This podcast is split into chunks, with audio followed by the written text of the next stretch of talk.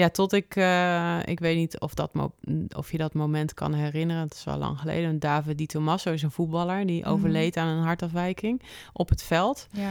En dat was eigenlijk voor mij voor het eerst. Ik had hem een keer zien spelen en dat kwam zo hard binnen. Eh, ook de symptomen, hoewel het totaal iets anders was uiteindelijk. Maar ik besloot van, nou, ik, ik ga niet meer sporten tot ik weet wat het is. Welkom bij de Watch Your Story podcast. Watch Your Story is HET platform voor en door sporters en voormalig sporters. In het bijzonder voor hen die noodgedwongen al dan niet tijdelijk moeten stoppen met hun sport. Word lid van ons platform via watchyourstory.nl. Je vindt daar een luisterend oor, mentale begeleiding en heel veel inspiratie. In de Watch Your Story podcast delen onze sportieve gasten hun persoonlijke verhaal met jou. Want vergeet nooit, je bent niet alleen. Your story counts. In deze aflevering interview ik Olympisch beachvolleybalster Sanne Keizer. Zij won onder andere verschillende gouden, zilveren en bronzen medailles in de Beachvolleybal World Tour. Ze won twee keer het Europees kampioenschap, ging twee keer naar de Olympische Spelen in Londen en in Tokio. En in deze aflevering vertelt zij met welke bijzondere tactiek zij als 16-jarige goud won op het wereldkampioenschap onder 18. Verder hebben we het erover hoe is het nu om die Olympische Spelen mee te maken? En wat deed het met haar mentaal en fysiek dat ze te maken kreeg met hartproblemen? Ging ze haar angsten bespreken of zette ze juist een pokerface op? Wat was de mooiste wedstrijd van haar leven? En hoe behaalde ze topprestaties met een teamgenoot die in alle opzichten haar tegenpol was? En tot slot, hoe is het om nu ze echt gestopt is met volle aandacht en tijd te leven als moeder van een tweeling en als ondernemer? Wie is Sanne Keizer nog meer dan top beachvolleybalster? Dat en nog veel meer bespreken we in deze aflevering. Tot slot wil ik met je delen dat Sanne ambassadrice is van Stichting Hartekind. Heb je genoten van deze aflevering, dan maak je ons heel blij met een donatie via hartekind.nl. Heel veel plezier met luisteren. Sanne, welkom in de podcast. Wat fijn dat je er bent vandaag. Heel leuk. Helemaal in Groningen zitten we. Voor ons allebei niet bepaald om de hoek meer, moet ik zeggen. Voor mij Nee. niet meer. Ja. Vanmorgen vroeg vertrokken, maar eh, heel fijn dat je hier bent. ja, heel leuk om hier te zijn. Dankjewel. Ik eh, wil natuurlijk van alles van je weten vandaag, maar voor we in jouw verhaal duiken, ben ik benieuwd, wie is jouw grootste inspiratiebron? Ehm, ja, de eerste wat in me opkomt, wie zijn, zijn mijn kinderen. Maar ik heb een hele leuke tweeling van zeven inmiddels. Ehm, ja, daar leef je gewoon een beetje voor of zo. Daar word ik door geïnspireerd en daar eh, veranderen mijn dagen door. En dat doe je met heel veel liefde. Ehm, anders dan dat zou ik niet zeggen dat er echt een inspiratiebron is. Ik word heel erg geïnspireerd door het leven en door wat ik mee heb gemaakt. Eh, ja, dat heeft een beetje gemaakt tot wie ik nu ben en hoe ik mijn leven in wil zetten. Ehm, dus ja, ik zou zeggen ook wel een beetje de maatschappij of zo. Ja. En die dingen die je hebt meegemaakt, gaan we het natuurlijk uitgebreid over hebben. Want eh, wie jou al een beetje kent of in de media eens wat heeft gelezen en snapt misschien eh, dat er heel wat is gebeurd in jouw sportieve carrière, eh, gaan we het over hebben. Ehm, maar voor we daarin duiken, eh, heb ik een paar stellingen voor je die je gewoon zo ad hoc mag beantwoorden zonder tekst en uitleg als het lukt. Oh, spannend. ja, daar ben ik heel slecht in. Komt altijd een onderbouwing. Maar Ja, precies. Komt-ie. Huisje, boompje, beestje of de wereld overreizen? huisje, boompje, beestje. altijd de beste of goed is ook wel eens goed genoeg? Altijd de beste. Je angsten uitspreken of een pokerface? Angsten uitspreken. Wat Komen we nog op terug. Ja, komen we op terug. Een topsporter of mama? Mama. Ja. Eén keer goud op de Spelen en alle andere medailles inleveren? Of alle andere overwinningen behouden en geen Olympisch goud? Alle andere overwinningen behouden. Toch wel? Ja. Ja. Kan ik ook uitleggen, maar mag niet, hè? Daar mag je zo meteen gaan uitleggen, want daar ben ik wel heel nieuwsgierig naar. hey, voor wie jou eh, onverhoopt niet kent eh, en even onder een steen heeft gelegen de afgelopen decennia bijna wel, moet ik zeggen. ehm, Mhm. Wil je jezelf voorstellen? Wie Ja. ben je en wat heb jij de afgelopen jaren allemaal wel zo niet gedaan? Nou, ik ben inmiddels, eh, ik ben Sanne. Sanne Keizer is mijn eh, sport- en meisjesnaam. Zo ben ik vaak bekend. Inmiddels ben ik getrouwd. Ik heet nu Sanne van der Kuip. Ik ben getrouwd met Michiel. Ik heb twee kinderen. eh, een tweeling, zei ik net al, van net zeven geworden. Heel veel werk, heel druk, maar ja, echt fantastisch. Heel erg leuk. Ehm, nou, inmiddels ben ik eh, 38 jaar en heb ik ehm, een carrière van 22 jaar topsport. ja, eind 2021 echt definitief mijn bikini aan de wil gehangen. Ja. Dus ben echt gestopt. Ehm, tussendoor ben ik een paar keer gestopt. Maar heel veel mooie dingen mogen meemaken, presteren. Ehm, terwijl ik topsport deed, eh, en dan hebben we het over, over beachvolleybal. Ik weet niet of dat al Zo, genoeg- ja. misschien. eh. Dus ik ben een eh beachvolleybalster eh, geweest. Eh, ook wel indoor eh, volleybal, maar dat was echt aan de start. Eh, op een bepaald moment heb ik een keuze gemaakt om echt alleen maar op het strand te spelen. Mhm. Ehm, terwijl ik dat deed, heb ik me boos gemaakt. Heb ik een eh, HBO, ehm, m- een bachelor eh, commerciële economie eh, behaald. Bij de Randstad Topsportacademie was dat toen. Eh, aangesloten bij de Hogeschool van Rotterdam. Ehm, ja, totaal niet mijn ding, maar het was het papiertje wat je als topsporter heel graag wilde hebben. Want je zou maar hè, je enkel breken of er zal maar iets gebeuren. En eh, ja, je kunt eh, geen kant op. Je wil jezelf eh, ja, je wil natuurlijk op jezelf blijven wonen. Of nou ja, goed, dat, er niet, dat je niet onverhoopt op je dertigste weer terug moet naar je ouders. Mhm.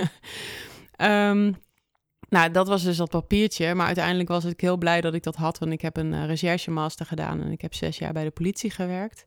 Als recherchekundige. En dat eh, ja, was wel echt een vak wat bij mij paste. Heel erg leuk.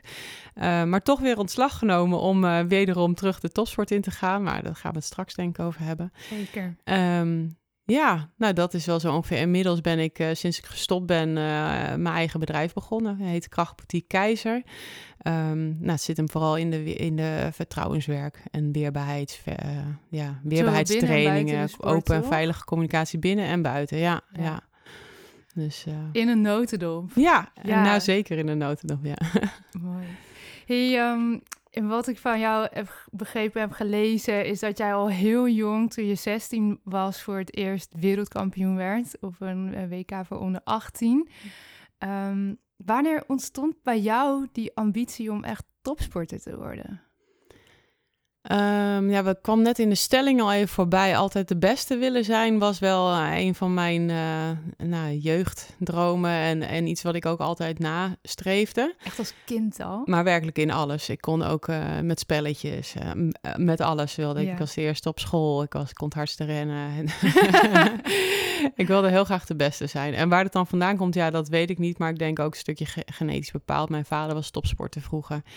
Ehm, maar goed, dat terzijde. Ik denk dat dat eh, speelde en toen ik eenmaal ging volleyballen en eh, nou, te horen kreeg van ja, je hebt talent of het ging goed. En ik werd Mhm. opgesteld en ik scoorde heel veel ballen en ik was topscorer. Dat, ja, daar is het een beetje ontstaan van nou, ik wil, eh, ja, ik wil eigenlijk gewoon naar het Nederlands team met volleybal. Want ja, toen was ik nog maar eh 11, 12.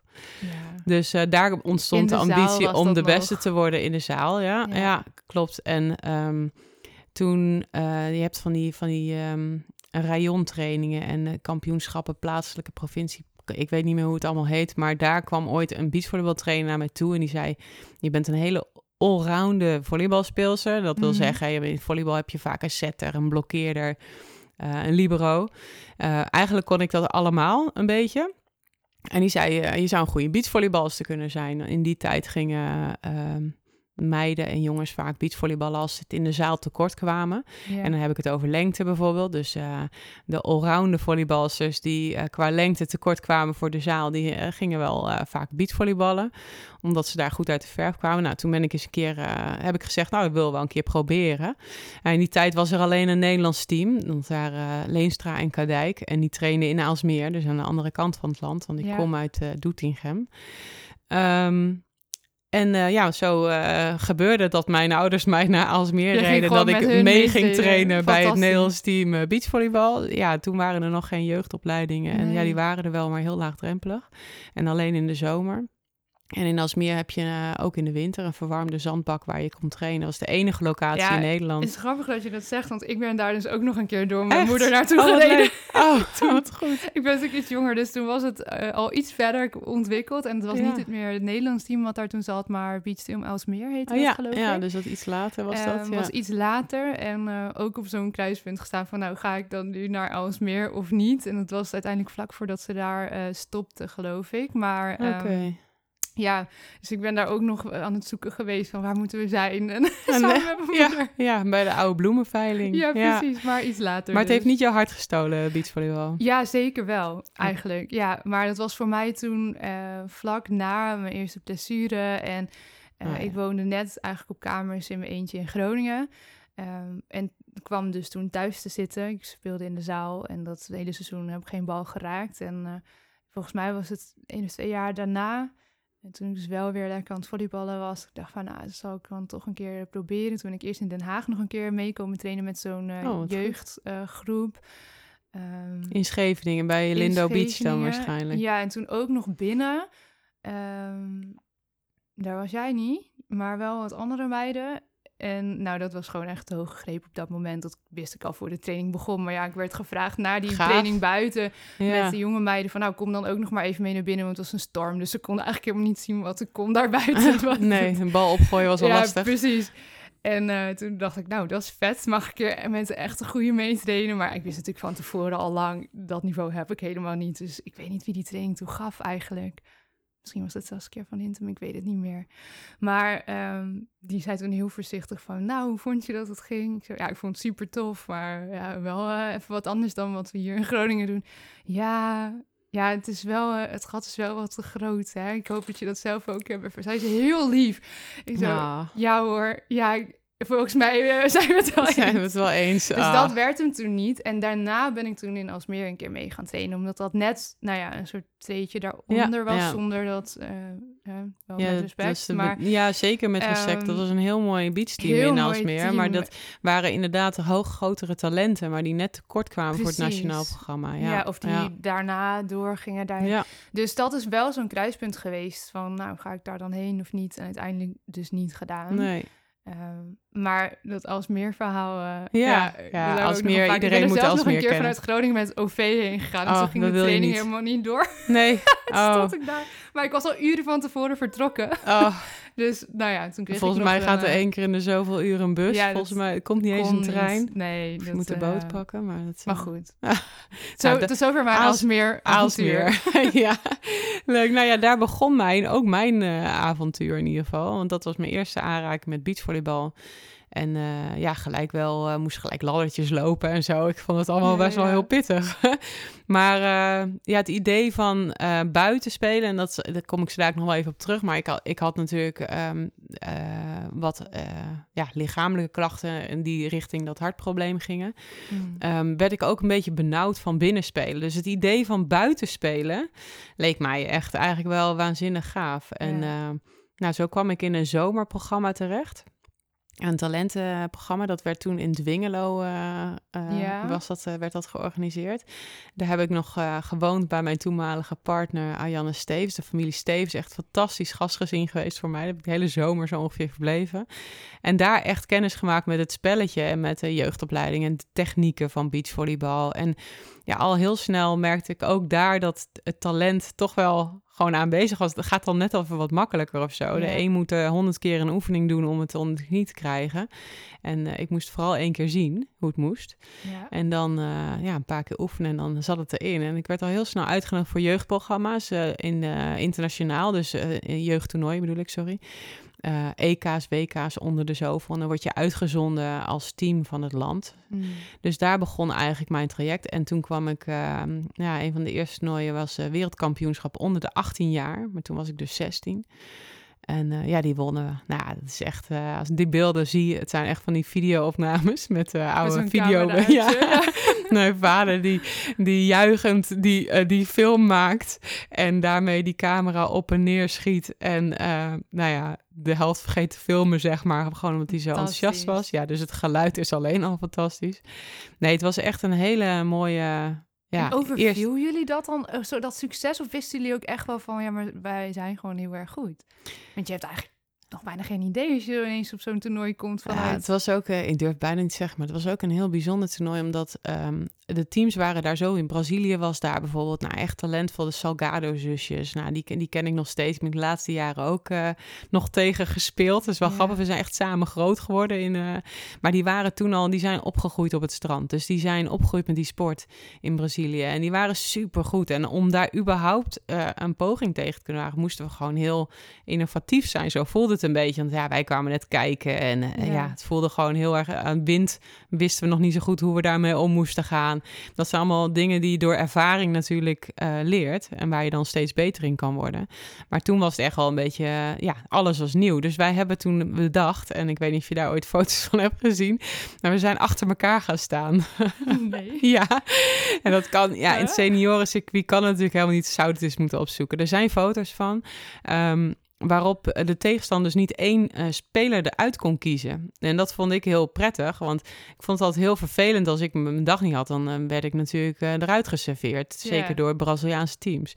En hetzelfde voor mijn partner. Dus wij gingen achter elkaar staan.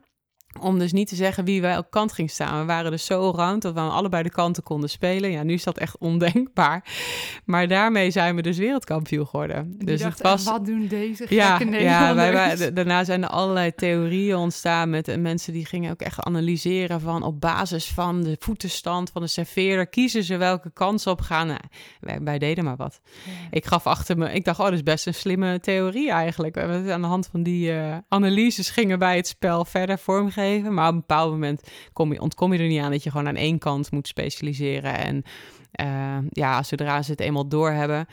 Wat, wat er gebeurde was, als je achter elkaar gaat staan, dan gaan ze naar de buitenkant serveren. Maar ja, die kant loop je op. Dus je loopt eigenlijk altijd tegen de bal aan. Ja. Maar op het moment dat de tegenstander doorhad, als ze achter elkaar staan, moeten we juist daar serveren waar ze staan, want daar vertrekken ze. Ja, toen was eigenlijk onze theorie wel, enigszins, eh, ja, enigszins eh, ja, kapot. Ja. Hey, er ontstond dan ehm, toen zo jong, eigenlijk elf zei je net, hè, om die topsportcarrière na te gaan. Had je toen ook echt al die droom om de Olympische Spelen mee te gaan maken als sporter? Ehm, nou, ik, ik weet dat ik de Olympische Spelen wel volgde, maar het, het, eh, ik heb nog steeds, en dat heb ik altijd gehad, niet heel erg de behoefte gehad om naar sport te kijken. Dus in die zin, het, eh, wat leefde was de beste zijn en het hoogst haalbare halen. Dus dat leefde vooral. En ik kan, ik kan me niet herinneren dat dat dan specifiek over de Olympische Spelen ging. Het ging wel over het beste team van Nederland en dat is dus het nationaal team eh, bereiken. Maar hoe makkelijk die droom alweer veranderde in de droom om de beste beachvolleybalster van de wereld te worden, dat was... dat, ja, ik eh, verander vrij snel van... eh, ja, gedachtes, denk ik daarin. Maar als je maar de beste kan worden. Ja, ja, als het maar ergens heel erg leuk vond en eh, de beste erin kon worden, ja. Je stipt het net al kort aan ehm, dat je hartproblemen kreeg en daar dus ook, daarom dus ook graag buiten wilde spelen. Eigenlijk ja, klinkt heel logisch in mijn oren, maar wat, wat gebeurde er toen in die periode fysiek met jou? Ja, ik, eh, het was denk ik zo vanaf een jaar of 15 dat ik daar eh, last van kreeg. In die zin dat ik, ehm, ik werd benauwd of mijn hart sloeg op hol. Of, eh, en dat gebeurde echt heel sporadisch. Dus in, in het begin was het één keer in het jaar. En toen ik wat ouder werd, was het een jaartje verder, was het één keer in het half jaar, twee keer. Ja, weet je, dus dan Mhm. steeds iets vaker. Het bouwde zich op. Ik merkte duidelijk dat het slechter ging. En waar ik vooral last van had, was kramp in mijn kuiten. En ja, blijkbaar pompte mijn hart niet goed genoeg om alle ledematen te voorzien van. Of ja, er was in ieder geval een, stoor, een storing, laat ik het zo zeggen. Ehm, en dat werd steeds erger. Dus aan het eind wel gebeurde het bijna dagelijks de- dat mijn hart op, op, op hol sloeg. Dus, eh, Dat lijkt me een heel naar en eng gevoel. Ja, het was keer- een beetje. We, we deden natuurlijk wel onderzoeken ook, maar het, Ja. het probleem kon niet eh, worden achterhaald. En dat was vooral heel beangstigend. En ik merkte dat het niet goed ging, maar niemand kon me vertellen wat er dan aan de hand was. Wat ik vooral ook merkte was. Ik had andere issues, zoals die eh, krampen in mijn hele lijf. Van, van de, op een gegeven moment was dat echt tot aan mijn onderarm, van mijn kuit mijn onder. Ik moest soms echt van met een. eh, ik ben wel eens met zo'n eh, reclamebord aan de zijkant het veld afgedragen. Oh, nee. Ik kon geen stap meer zetten en alles schoot in de kramp. Ik moest ja, veel medische stemmouten, veel ehm, ehm, nou ja, opgeven in wedstrijden. Nou, dat is dat iets wat totaal niet bij mij past. Uh, en daarnaast had ik te maken met, omdat het probleem niet erkend werd, of gevonden werd eigenlijk, um, werden mijn problemen eigenlijk niet erkend en mm. gehoord. En kreeg ik heel vaak te horen, Sanne, je zorgt niet goed voor jezelf. Je moet meer water drinken als je kramp krijgt. Je moet beter eten, je moet beter op je voeding letten. Nou, daar is wel echt wel een issue ontstaan. In die zin van, ik, ik dacht dat het allemaal aan mij lag, dat het niet goed ging. dan ben je tiener, nog ja, jong. Dus daar stond heel veel onzekerheid. Ja, kan me ehm, voorstellen.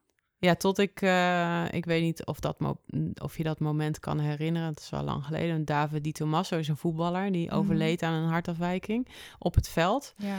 En dat was eigenlijk voor mij voor het eerst. Ik had hem een keer zien spelen en dat kwam zo hard binnen. Uh, ook de symptomen, hoewel het totaal iets anders was uiteindelijk. Maar ik besloot van, nou, ik, ik ga niet meer sporten tot ik weet wat het is. Want ja, ik wil gewoon graag leven. Ik wil dat Straks niet... val ik er ook bij. Ja, ik wil dat niet meemaken. Of ja, of anderen dat met mij meemaken. Ja. dus um, daar is eigenlijk ontstaan dat we dat uh, op zoek gingen naar het probleem, dat we dat gingen intensiveren. We stonden op het punt om naar, ook naar het buitenland te gaan daarvoor. Uh, toen ze in, in, Papendal en uh, ja, fantastische cardiologe Nicole Panhuis, ik ga er even noemen. Want uh, nog altijd heb ik heel erg fijn contact met haar. Er zijn nog steeds momenten in je leven dat je ergens twijfel hebt aan die mm. hartprobleem. Zwanger was van een tweeling uh, appte ik haar van, nou, ik weet niet, maar ik ben zwanger, het kan mijn hart dat wel aan? Kan dat nou, dat soort vragen. Ja, en dan, ja maar het lijkt me heel, heel menselijk dat je dan ja, ineens Hoewel ik net zo gezond ben nu als ieder ander. En het is echt verholpen. Alleen op dat moment, ja, dat sommige momenten, zwakke momenten, komt die onzekerheid nog wel eens terug. Ja, ja dus, menselijke momenten ja, ook. Gewoon, ja, precies. Zijn, het, is zeker menselijk. Maar dat is eigenlijk het moment geweest dat het ontdekt werd. En toen werd ik, eh, kwam ik echt in de mode terecht van nou, vrij snel actie. Ik kwam op de hartbewaking in Nijmegen. Um, uh, ja, onderzoeken gedaan, uiteindelijk het probleem uh, achterhaald, een kijkoperatie en vervolgens uh, een operatie om het te verhelpen. Nou, en toen is het ook echt gewoon verholpen. Het is nooit meer teruggekomen en oh. ik kon vanaf daar weer opbouwen, lichamelijk dan gezien. Ja, want ik wou vragen, wat doet zoiets ja, je bent nog zo jong en je staat vol in je sportleven met die ambitie, je hebt talent en ineens ligt het stil. Wat deed dat mentaal? Ja, heel veel. Ja, wat ik net al zei, mentaal was er natuurlijk al van alles aan de hand, omdat ik twijfelde aan, doe ik het dan wel goed? Ligt het aan mezelf? Um, en het mooie is dat op het moment dat je gezond verklaard wordt, om maar even zo te zeggen, je mag het ziekenhuis uit, je bent, het is allemaal goed gegaan en je kan nu weer uh, verder. Um, ja, begon voor mij eigenlijk de ellende. In die zin, menta de mentale ellende. Nou, het leven met mijn nieuwe hart. Want ik was zo gewend aan die oude. En ja. uh, die het niet deed. En ineens uh, voelde ik hem niet. Klopt, ja, klopt hij nog wel? Uh, die angsten die hebben heel erg gespeeld. Van nou, wie ben ik dan nu? Mhm. Want ik was diegene met een probleem waar ik mee heb leren leven. En, ja. ja, dat is een bizar proces. Dat kan ik bij mij heel erg herinneren van die stempel reuma die ik kreeg. En op een gegeven moment daar weer helemaal los van worstelen. Want dat was eigenlijk ook maar een diagnose. En wie ben je dan weer nou, ja. zonder de ziekte of zonder je nou ja, probleem, zoals je dat uh, mooi schetst. Ja. Want mensen vragen daarna, hoe gaat het met je hart dan? En hoe gaat het dan met je reuma? En op een gegeven moment denk ik, wil dat jullie gewoon stoppen daar op die manier naar te vragen. Want voor mij is het klaar. Precies. En door erover te blijven praten, hou ik het in stand, ook fysiek. is natuurlijk een heel ander fysiek probleem. Maar ja, maar je blijft ermee leven alsof het er nog steeds is. Ja, ja. Hoe, hoe ging jij daarmee om? Heb je daar hulp bij gehad om uit te vogelen wie jij dan weer was, de gezonde Sanne? Of hoe heb je dat aangepakt? nou, ja, um, ja, aan de ene kant was het, uh, ik kreeg heel veel hulp aangeboden hoor. Maar aan de andere kant stond ik daar ook weer niet open voor. Omdat ik mm. dacht, kan het allemaal wel zelf. Of, Nou ja, ik heb het altijd zelf gedaan. Dus um, pas toen ik er voor open stond, en dan hebben we het echt over jaren verder. En toen ging het gewoon echt minder met, met dat stuk, zeg maar. Toen dacht ik, oh, ja, ik moet wel echt iets gaan doen nu. Uh, stond ik open voor bijvoorbeeld uh, een psycholoog en voor praatsessies. Ja, ik vond het altijd een beetje zonde van mijn tijd. ja, Hoe kijk je daar nu naar? Ja, heel anders. Ik ben natuurlijk ook gewoon nu een volwassen vrouw. En ik heb zelf ook werk waarin heel veel praten voorkomt. En uh, het onderbewustzijn op zoek gaat. En ja, dus dat is nu compleet anders. Maar ik zie daar gewoon die jonge topsport staan die heel veel wilde, maar eigenlijk beperkt werd in de, uh, in de zijn. Ja. Eerst door fysiek en daarna door mentale situatie. Dus ik heb daar heel lang niet voor opengestaan. Uiteindelijk wel. En dat heeft me wel gewoon verder gebracht. Um, maar ja, er werd, in, eh, om even te schetsen hoe ik kwam het ziekenhuis in en er werd me eigenlijk gezegd dat ik nooit meer kon, uh, topsport kon doen. we hebben zelfs gesproken over pacemakers.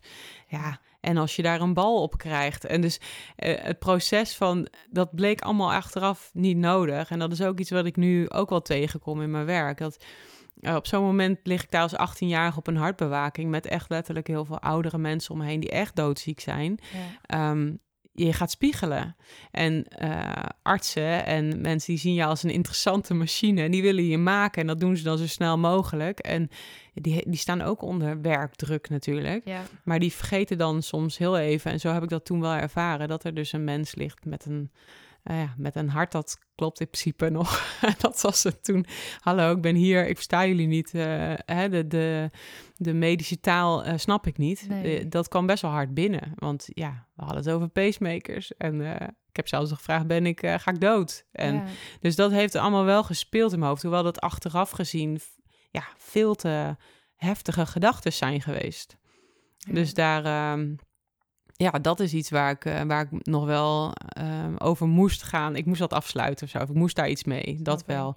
Maar wat jij zegt, herken ik wel. Mensen blijven er naar vragen. Ik ben daarna door gaan sporten om gewoon weer... Te, maar ja, uh, ik kwam bijvoorbeeld heel veel aan, omdat ik niet meer tot het gaatje durfde te gaan. Mm. Want als ik mijn hartslag wel voelde, dacht ik, oh, dit herken ik niet, uh, gaat niet goed. Of, uh, je moest dus, echt je hele lijf opnieuw leren kennen. Ja, ik moest echt letterlijk mijn lijf opnieuw leren kennen. En vertrouwen, dat is ja. vooral waar ik een issue had. Ik vertrouwde mijn eigen motor niet en dat is natuurlijk iets heel raars. Ja. wat je ja, misschien moeilijk kan voorstellen als buitenstaander. Um, ja, dus daarin heb ik... Um, ja, weer kreeg ik weer andere issues, zoals ik werd zwaarder en ik doe natuurlijk een sport in bikini, dus dat ja, voelt ja. ook niet echt, voel je ook niet echt prettig als vrouw.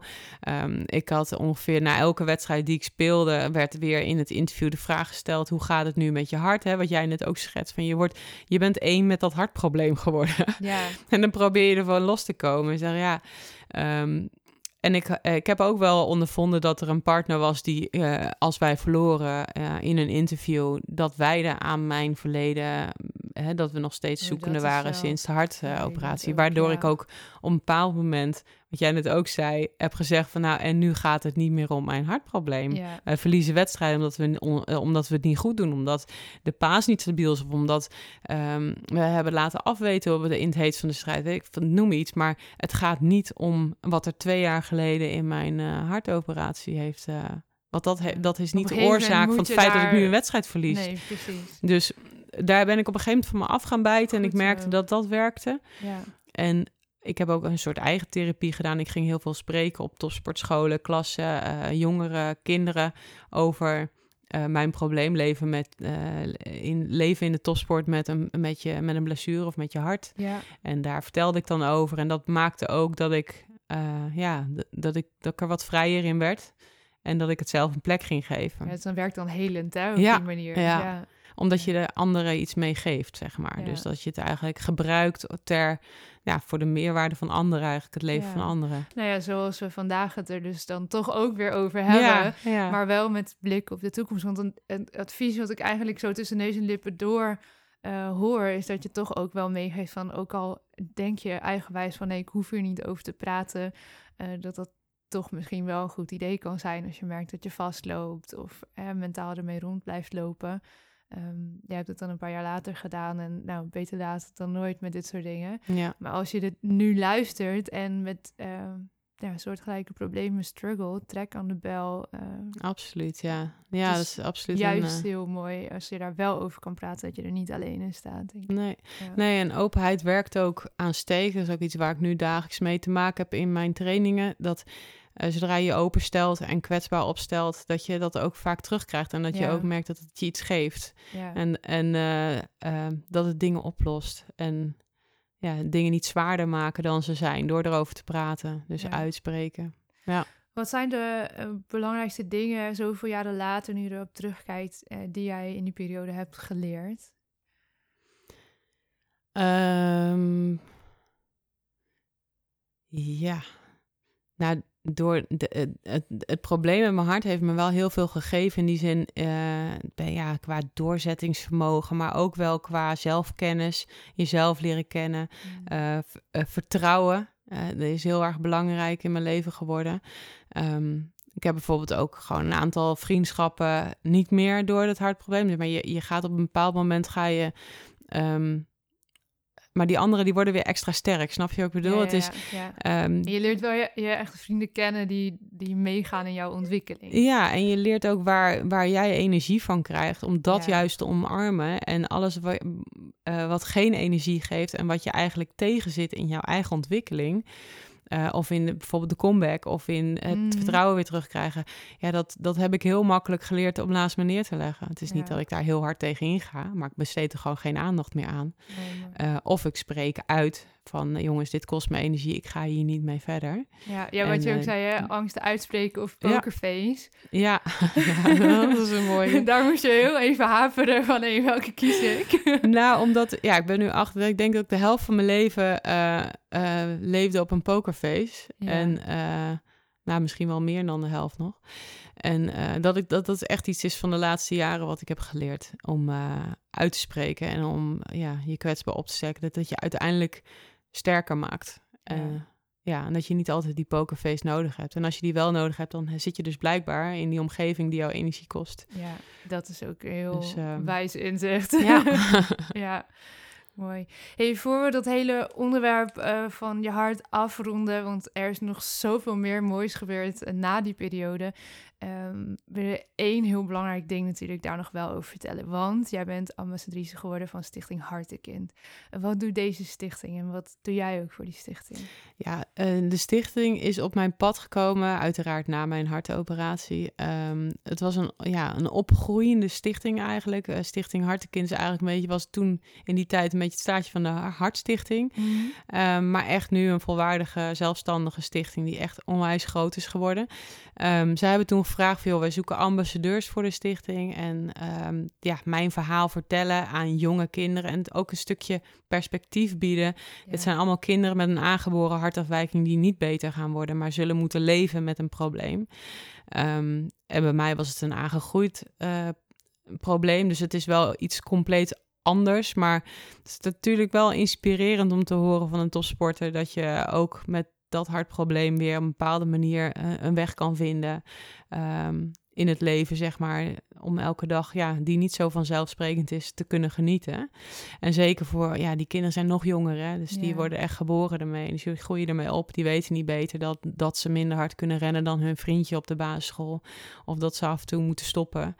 Ehm, ja, dit is, het zijn hele heftige situaties die je daar meemaakt. En ehm, ze hebben toen gevraagd, wil je ambassadrice worden? Nou, dat wilde ik natuurlijk heel graag. Dat is inmiddels, eh, ben ik dat ook al 15 jaar volgens mij. Ehm, ja, en eh, er zijn heel wat ambassadeurs voorbij gekomen. En wat doen we? Ehm, ja, het belangrijkste voor de stichting is geld ophalen voor onderzoek. Ja. Eh, hè, om te kijken of we eh, aan de voorkant eh, nou, voor betere zorg en adequaat kunnen handelen, zeg maar. Zijn op, bijvoorbeeld afgelopen jaar zijn ze bezig geweest met saturatiemeters. Dat zijn meters die tijdens de zwangerschap al kunnen aantonen dat een kindje een hartafwijking heeft. Zodat op het moment dat het geboren wordt er direct actie kan worden ondernomen. En ja, de, de levensverwachting gewoon iets groter wordt. Want ja, we spreken wel over een, eh, ja, een afwijking die één op de. Nou, onder de, eh, onder de 15 jaar is het doodsoorzaak nummer 1 bij kinderen. Ja, Onder de vertelde 15 je, jaar. Dat, dat heb ik me nooit gerealiseerd. Nee. Als je daarin duikt, heel je schrikt. veel, ja, je schrikt echt. Ja. Ja. Om de dag eh sterfte geloof ik een hartekindje. Je moet de cijfers precies erop nakijken. Maar dat, dat is gewoon gaande. En met die saturatiemeters kunnen bijvoorbeeld, als je dat, dat zijn onwijs dure apparaten. Maar als je dat eh, bij elke eh praktijk, verloskundige praktijk of waar ze dan ook eh, echo's maken, eh, kan toevoegen aan het Mhm. assortiment, kunnen we gewoon echt in de toekomst zorgen dat hartekinderen beter eh, opgevangen worden na de geboorte.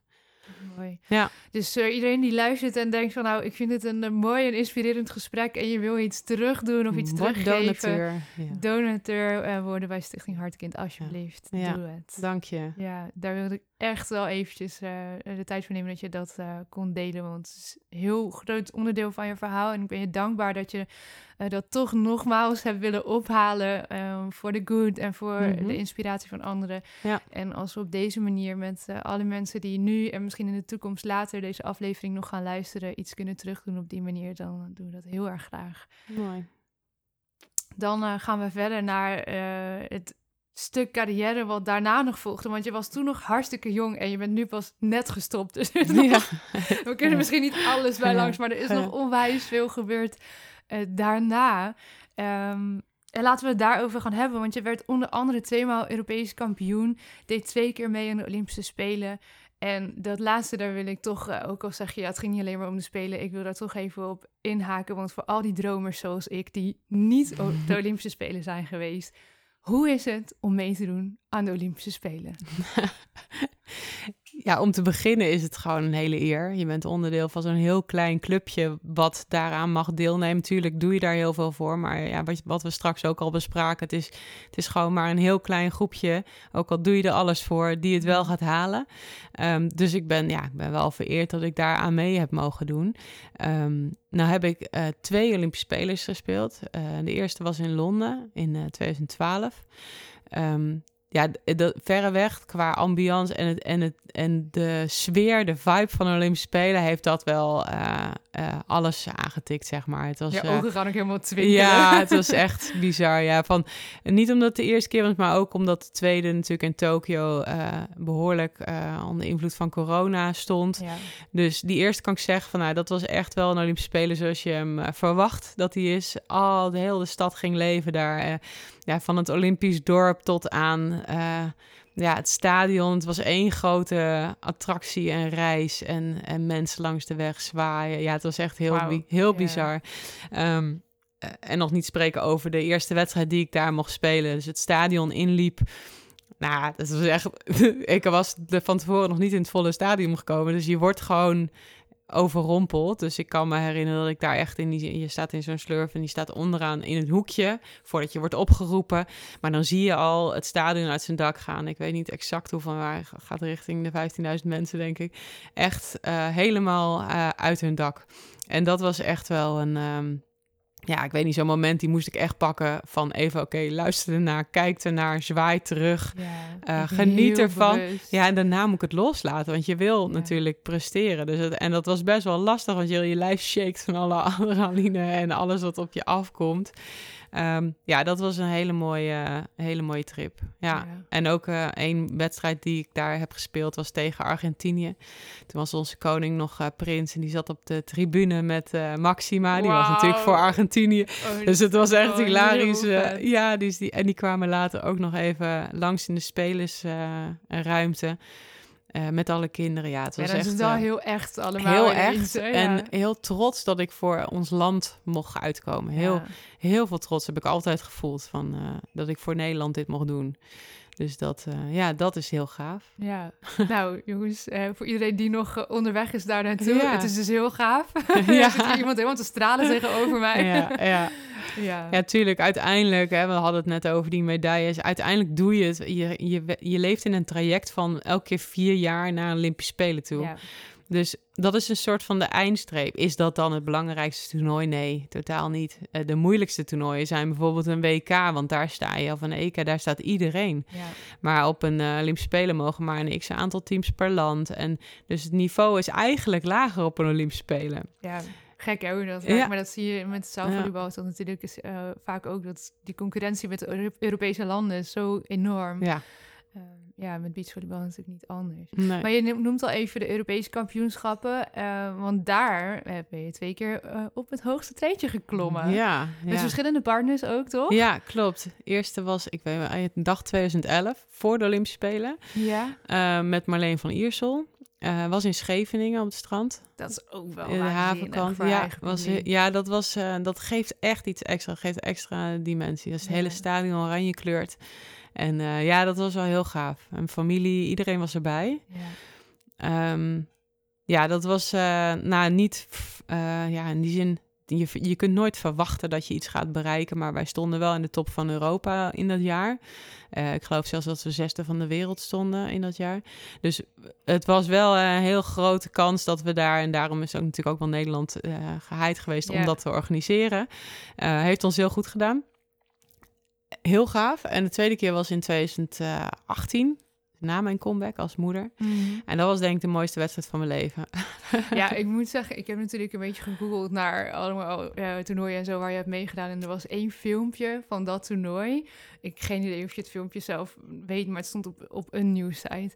En daar hadden ze zo'n shot met Hup Mama, Ja, met die ja. spandoeken. Nou, ik moest mijn traantje wegslikken hoor. Dat was echt zo'n mooi muziekje eronder. Toen dacht ik echt, wow, dat is toch echt wel het summum van Ja, ik ken, het ik moederschap ken, en het sportleven ik ken samen. de video die je bedoelt. En dat is nog steeds... eh, die gebruik ik dagelijks trouwens in mijn trainingen... om aan te geven van hoe snel, hoe flitsend, wie ik ben. En, en dat ik, omdat dat de mooiste wedstrijd van mijn leven was. Ja. Of met name omdat ik het voor mijn eh, kinderen kon spelen. En dat ze daarbij waren, bewust waren dat wat hun moeder deed. Waarom ze af en toe op Parijs was. Want dat was natuurlijk ook eh, waar ik voor koos. Hè, om Ja. ook af en toe van huis weg te gaan. En hoe ouder ze werden, hoe bewuster ze zich daarvan werden. Dus ik vond het heel mooi om dat toen te delen. En daarom, maar er is altijd nog zo'n ah-momentje. Ja, als echt, dat? Hup Mama in beeld komt. oh. Ja. Is toch fantastisch. Ik ben bijna weer opnieuw gaan volleyballen, zodat dat momentje Ja. gewoon in de achtertuin bij een veldje Ja. is, zeg maar. Hoeft niet op een EK, maar gewoon het idee. Het idee ik kon is me helemaal invoelen. Ja, ja. Ja. zo mooi. Ja, nee, Ja. dat was heel gaaf. En Dat was met Madeleine.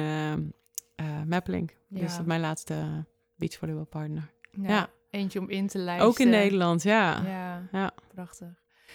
Wat is er volgens jou nodig eh, om die top echt te gaan halen? Want jij hebt daar gestaan, je hebt het meegemaakt. Je hebt er van alles voor gedaan en gelaten. Wat is er nodig om die top echt te halen? Ehm, ja, het, het komt en dat komt uit mijn tweede, ik zeg altijd topsportcarrière 2.0. Ja, ja, die ja, met ja. Madeleine Mappeling.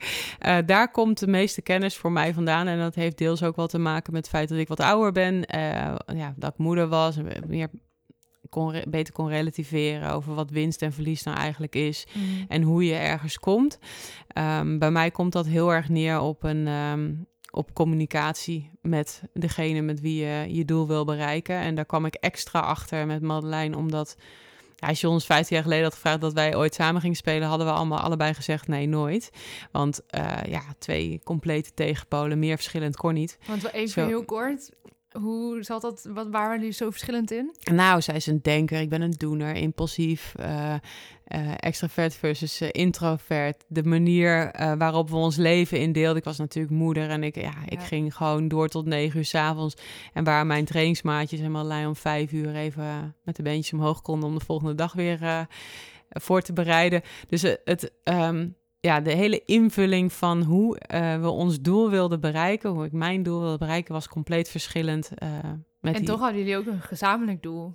ja, en dat is ook waarom het lukt. Door te beseffen dat aan het einde van de streep wil je allebei hetzelfde bereiken. Ja. En dat die weg ernaartoe voor allebei anders is, dat is helemaal niet erg. Want, en, en dat is ook iets wat ik nog dagelijks terug laat komen. Waar je ook werkt, eh, je zult overal moeten samenwerken met eh, mensen om een prestatie te leveren, op welk vlak dan ook. Het Ja. hoeft, je hoeft niet allemaal topsporters te zijn, maar je moet wel samenwerken. En daarbij ook communiceren en leren hoe je samen naar dat doel toe gaat, ook al verschilt dat. Ja. En eh, wij hebben echt spreeksessies ingepland. Heel awkward, want eh, nou, hoe heb jij geslapen? Om elkaar echt te leren kennen en ook om begrip op te kunnen brengen voor haar manier van denken. Ehm, ik, wat ik al zei, ik ben heel erg outgoing en ook in het heetst van de strijd in de wedstrijd als de hartslag omhoog gaat, het is erop of eronder, ja, dan ben ik ook een flap uit. Dat is niet altijd met lieve woordjes. Dus een gewoon heel eh, verbaal aanwezig. Wat, waar ik dus achter kwam al vrij kort, was dat zij daardoor juist meer timide werd en terughoudender en rustiger en stiller. Waarop ik weer dacht, ja, eh, waarom eh, ben je nou niet actief aan, aan, de slag? Waarom doe je nou niet mee? En zij dacht, juist laat hem maar even uitrazen. Ja, Oh, heeft ze het tegen mij? Scheldt ze nu naar mij? Dus door daarover te praten, eh, kregen we begrip en begrepen we elkaar Goed. beter in de wedstrijden. Ja. En eh, kon ik ook bijvoorbeeld beter rekening houden. Dit is niet naar jou, maar ik ben gewoon boos. Ja, en dat, daarmee was het ook uit de lucht. En door ja, vertrouwen eh, op te brengen dat we beide de beste intenties hadden Mhm. eh, voor het einde van de streep. Hè. De- je hebt nooit de intentie om iets fout te doen of een fout te maken, maar je moet wel fouten durven maken. Je moet wel risico's nemen.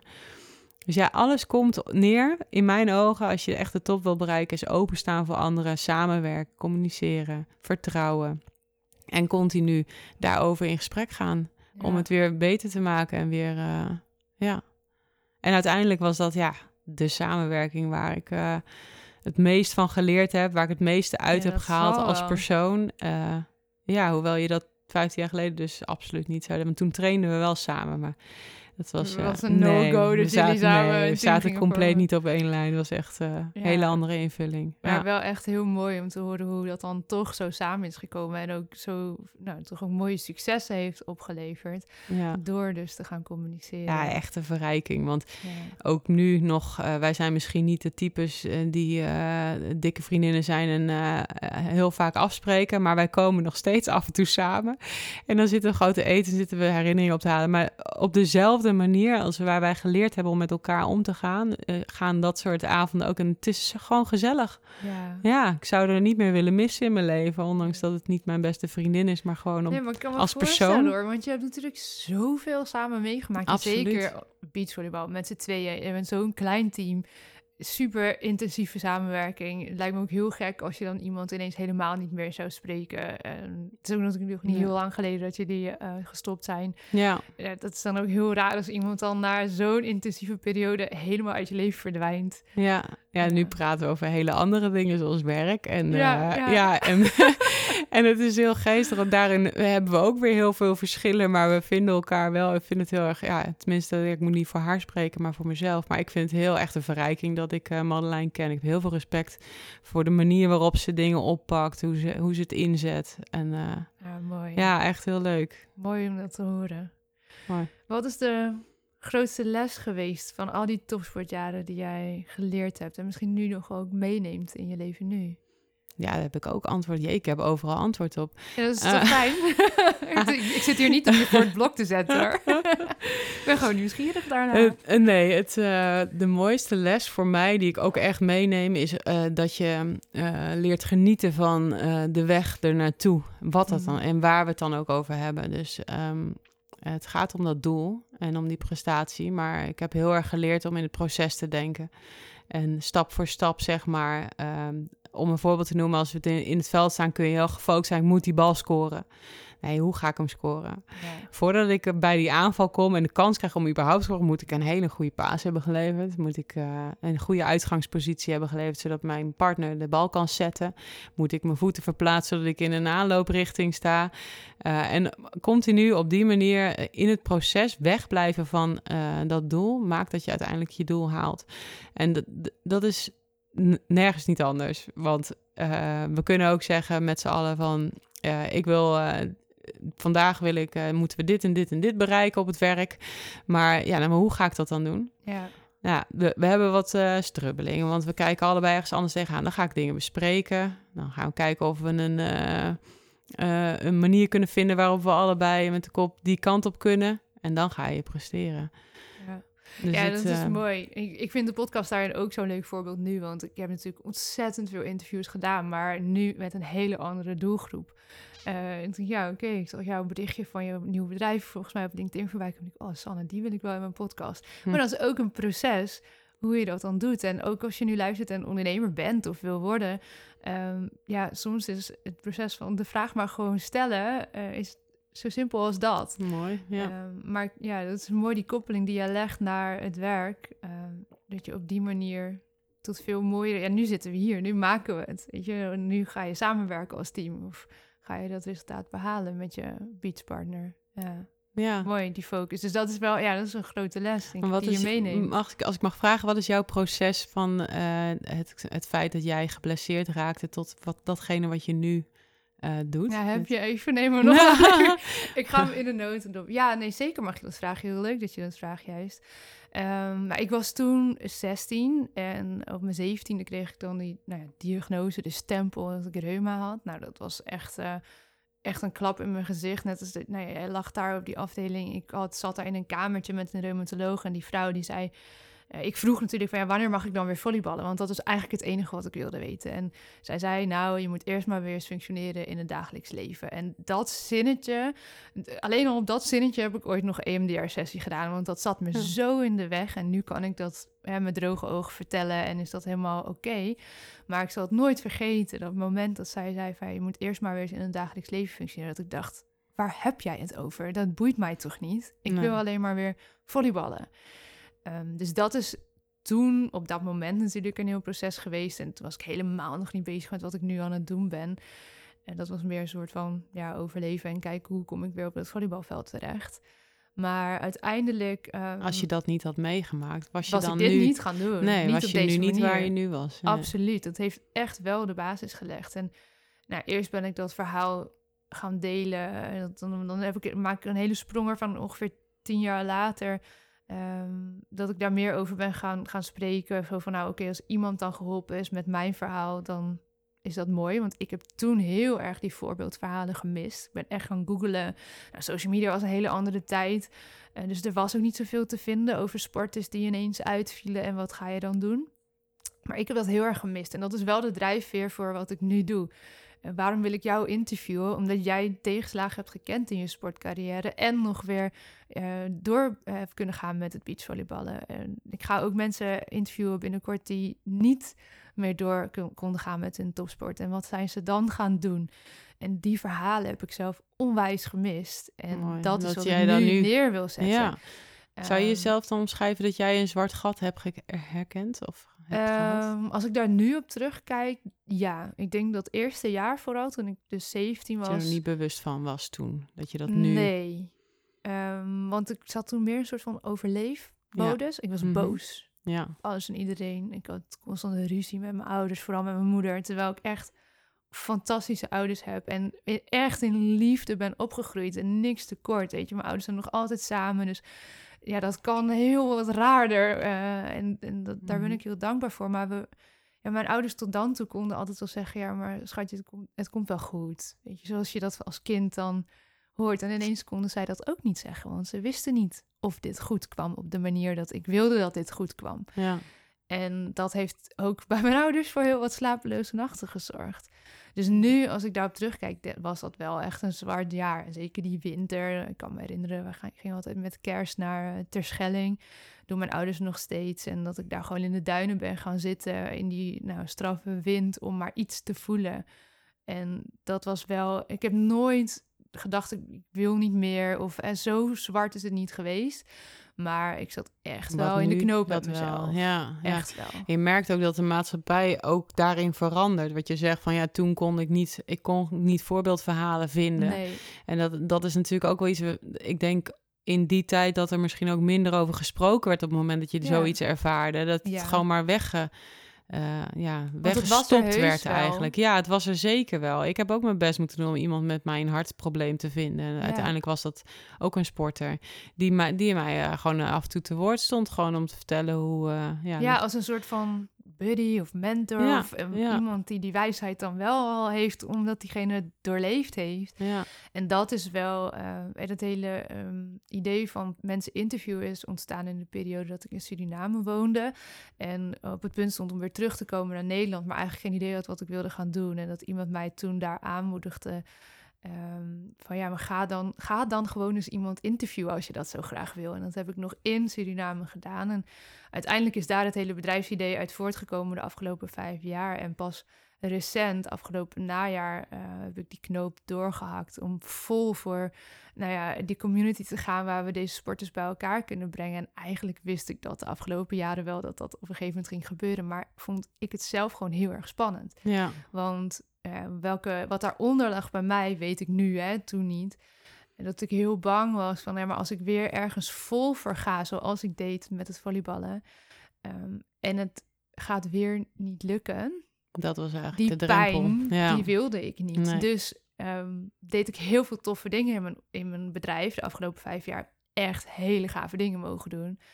Maar ergens dat- wist ik wel van ja, maar Ja. dit wat ik nu aan het doen ben en de community die we nu aan het bouwen zijn voor en door sporters die al dan niet tijdelijk moeten stoppen en met de podcast en de gasten die daarbij horen. Ja, maar dit is waar, hè, als jij zegt, volg je hart, dit is waar, waar ik echt wat te doen heb in de wereld. Ja. Dus zo Maar je geeft dat, nu ook echt wat jij al die jaren hebt gemist, geef jij Precies. eigenlijk terug nu. Ja, En dat is ook. eh, ja, want zoals ik toen 16 was, zijn er nu ook 16-jarigen of Ja. maakt niet per se de leeftijd, gaat het niet om, maar die nu daarmee struggelen van Ja. oké, maar mijn sport valt ineens weg. Al dan niet tijdelijk en soms weet je dat niet. wie ben je dan zonder je Ja, sport? ja. Wie ben je als je niet meer Sanne de beachvolleybalster bent? Ja, Dat is best een hele grote vraag. Als je daar zo mee verweven bent, zeker als topsporter, maar ook als je twee keer in de week gewoon een potje voetbal speelt met je vrienden en dat is je uitlaatklep en ineens valt dat weg en ben je misschien niet meer die gezellige partner thuis omdat je gefrustreerd bent of omdat je de contacten, sociale contacten mist. Daar is niks Nee. voor de gemiddelde breedte sporter die daardoor met mentale struggles te, te maken krijgt. En dat Ja. hoeft dan niet per se zo zwaar te zijn dat je gelijk bij een psychiater op de bank terechtkomt. maar maar nu, gewoon nu even ben jij er. iemand en mensen met wie je kan connecten die dat ook hebben Ja, meegemaakt. heel Dus dat mooi. proberen we nu echt te faciliteren. Dat eh, zowel online als ook offline gaan we echt mooie events neerzetten. Dat, eh, Ja. ja. dat mensen elkaar kunnen ontmoeten. Want dat is wel wat ik het meest hoor. Ondanks dat mensen het spannend vinden en daar ergens nog een soort van laagje taboe op rust. Zoeken Ja. mensen ook wel echt die persoonlijke verbinding meer dan ooit, denk ik. Ja, Dus nou ja, dat is dan in een poging van een minuutje of Ja. tien dat proces. Hoe dat is gegaan. Ja, maar het heeft jou wel gebracht, jouw ervaringen hebben jou ook gebracht naar waar je, waar je nu bent. Ja. En, en kan je dan zeggen dat je ervan genoten hebt, van het proces? Want dat is waar we het net over Wat ik had geleerd was dat ik moest genieten van de weg daarnaartoe. Die is eigenlijk veel gaver. Daarom zei ik ook, liever alle medailles houden en die. Olympische Spelen niet. Omdat dat proces daartoe, daar heb ik het meest van genoten. Want die Olympische Spelen is maar een momentopname. Het is een eind, eindproduct, maar het is wel een momentopname. Nou, ik denk zeker eh, de afgelopen vijf jaar dat ik weer terug ben in Nederland en echt eh, aan de slag ben met mijn bedrijf, heb ik daar absoluut van genoten. Ik heb ook echt geen spijt of zo dat ik het niet eerder eh, om heb gegooid, ondanks dat ik ergens wel wist, ik, ik praat hier al jaren over. Ja, Eh, maar dat proces had ik ook nodig. Want er zat eerst nog een stukje eigen verwerking de afgelopen jaren. Nu nog, van zoveel jaar terug. Ehm, en nu ben ik op een punt dat ik heel stabiel eh, daarin sta. En zelf echt het gevoel van, ja, maar nu ben ik er klaar voor om dit te kunnen dragen. En eh, om de ambitie uit te spreken dat we binnen nu een vijf à tien jaar 50.000 mensen in die community hebben zitten, internationaal. En dat voelt heel groot en groots. Dat is het ook. Maar ik voel nu dat ik dat kan dragen, dat we een team gaan bouwen, dat we dit gaan ontwikkelen, dat er enorme events uiteindelijk zullen plaatsvinden, dat ik ehm, heel brutaal gewoon op LinkedIn allemaal mensen berichtjes aan het sturen ben van hey, zou jij iets willen vertellen in de community? Ja. Hey, wil jij te gast zijn in een podcast? En wat ik laatst heel mooi hoorde van iemand, als je niet vaak genoeg nee te horen krijgt, dan probeer je het niet hard genoeg. ja. Want natuurlijk reageert niet iedereen en natuurlijk wil niet iedereen zomaar eh, dat doen. Nee. Ehm, maar er is ook heel veel, ja, juist goodwill. Omdat je kan het er ook niet helemaal, je kan het eigenlijk niet mee oneens zijn dat het een belangrijk onderwerp nee, is. nee. En mensen willen er graag aan bijdragen, merk ik. Ehm, dus ja, nee, ik ik heb vanochtend, zeker, als ik dan hier genoten. eh, 2,5 uur naartoe rijd, dan ja. denk je, waar begin je aan? Maar dan denk je, ja, ik geef graag iets terug aan al die sporters ook. En mijn ervaring teruggeven om inspiratie te kunnen Ja. zijn. Dus ik vind dat wel gewoon ja, super waardevol. En ik hoop dat er heel veel gasten zullen volgen. Ja, dat is heel fijn. Lief Ja. dat je dat zegt. Ja, dus ik heb er absoluut van genoten. En was het altijd leuk? Ging het altijd goed? Nee, het is vallen en opstaan. Dat is het leven. Maar dat Ja. is zeker ook het ondernemerschap. absoluut. Ehm, maar ik heb onwijs veel mooie mensen mogen ontmoeten. ehm, Gaaf. en, en leuke, toffe dingen gedaan. En af en toe ga je een keer op je bek. En dat hoort er ook bij. En ja, soms is het tijd voor een rigoureuze keuze. Om in dit geval na vijf jaar een business die lekker loopt. Waar mensen je weten te vinden. Om dan toch te zeggen, nee jongens, ik ga nu echt mijn hart volgen. En ik begin weer helemaal eh, ja, bij het begin. Ja. Maar wel met vijf jaar ondernemerslessen die je hebt geleerd. En Ja. alle marketingkennis. Ik zat in de marketing, neem ik mee.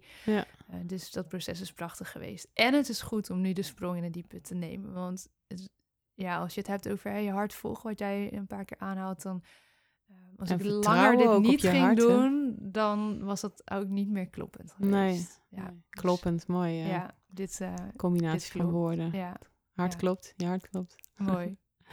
Dus dat is het proces geweest nadat je nu vanuit Haarlem naar Ja. Groningen bent gereden vanmorgen. Ja, dat we hier zitten. ja, supergoed. Ja. Ehm, pakken we hem even terug naar jouw verhaal. ja, ik weet niet waar waren we gebleven. Ja, ik ga even spieken op een Ja. spiekbriefje. Dat als je luistert, dan zie je dat niet. Maar dat heb ik hier eh, voor me staan.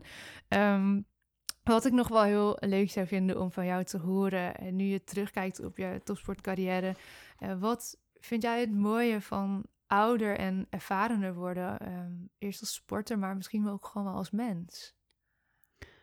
Um, goh, wat een lastige vraag. Dan kun je nog één keer, wat vind ik mooier? Ja, dus als je terugkijkt op je hele sportcarrière, wat was dan het mooie van ouder en ervarener worden? Je zegt hè, die tweede sportcarrière oh, ja, ten aanzien van mijn sportcarrière, ja. Eh, die was misschien nog wel mooier dan, de, dan de 1.0 versie. Wat ja, was ik heb hem veel, veel bewuster uh, meegemaakt, die tweede carrière. Uh, in de eerste carrière kan ik zeggen dat ik nog niet echt richting had in waar ik in het leven, buitensport, heen wilde. Mm um, en ja, ik, ik, studeerde natuurlijk op een gegeven moment, uh, het laatste jaar van die eerste carrière, nog de, de master recherchekunde. Nou, dat leek me wel gewoon echt iets voor mij. Uiteindelijk gewerkt. Um, bij de politie werd ik moeder.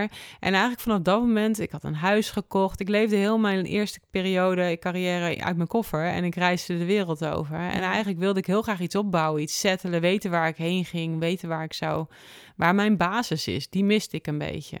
Ik kom uit het oosten en ik woonde heel lang al in het westen. Um, is daar dan mijn basis? Wat, waar wil ik heen met mijn... Uh, want ik besefte me als geen ander dat het, dat het niet voor eeuwig was, die sportcarrière. Ehm, en ik denk doordat ik die, die break heb gehad, eigenlijk van een aantal jaren werken, moeder worden, een huis kopen, stabiliteit bouwen...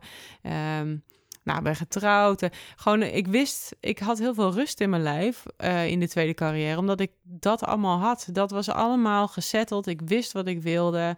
Um, ik was moeder. Ik wist waar ik wilde wonen. En zo kwamen we er allemaal. Uh, ja, ik kwam, ik kwam heel erg tot rust in die tweede carrière. Ik deed dat echt omdat ik dat leuk vond. En niet om. Uh, in die eerste carrière was je vooral talent en dingen gaan goed. En ze, en ze kunnen beter. En uh, ja, in de tweede carrière heb ik veel meer perspectief in het leven. Kan veel beter relativeren. waar, waar het echt om ging, daar besteed ik aandacht aan. Dus aan het proces maakte dat je beter presteerde. En dat je echt wel gewoon het hoogste haalbare eruit kon halen. Um, Want hoe is dat eigenlijk ontstaan? Uh, eigenlijk was alles dus gezetteld, hè, wat je graag wilde, hoe je het net schetst. En hoe is dat ontstaan dat je dan toch nog weer een keer dacht, kom, ja ik pak die koffer nog een keer bij. ik nou, ga er nog een keer voor. Waarom niet? nou, om even voorop te stellen, ik was nooit van plan om als moeder weer terug te keren tot sport in. Ik dacht echt, ik heb een leuke baan gevonden. Ik, hier zit ik op mijn plek, die stabiliteit is, is helemaal oké. Ja. Ik ben moeder, ik heb naar mijn zin, ik woon in Haarlem, eh, punt, zeg maar. Echt totaal niet het idee. Ik weet nog dat ik na mijn zwangerschap een keer een, uh, voor de grap een, een, tweet heb gemaakt. Dat was toen Twitter, was toen in nog.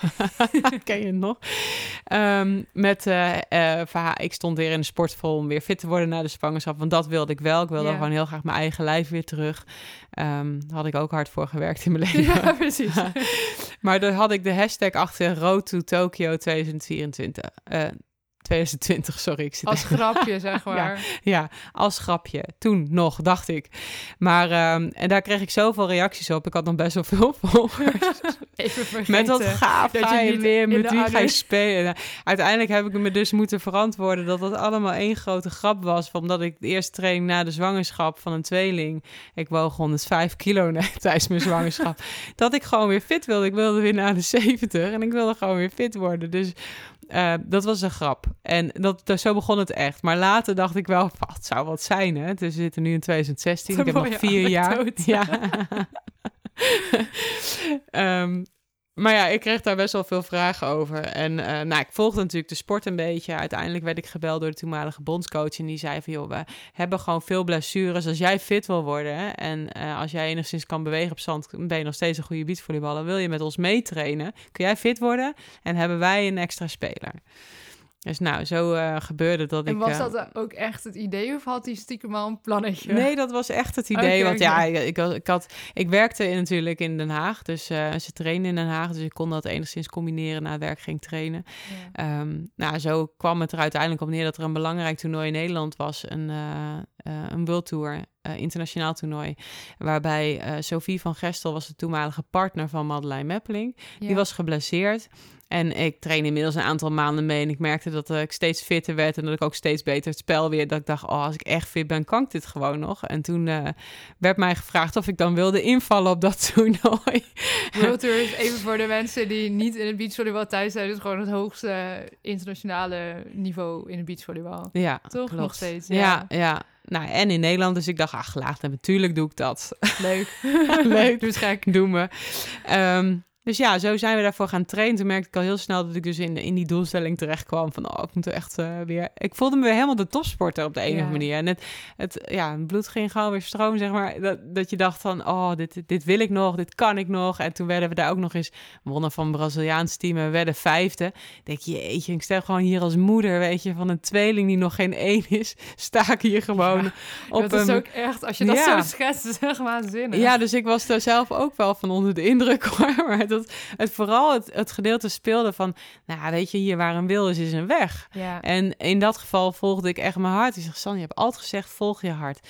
Nou, toen kwam er een moment dat eh, Sophie definitief eh, zou gaan stoppen vanwege de blessure.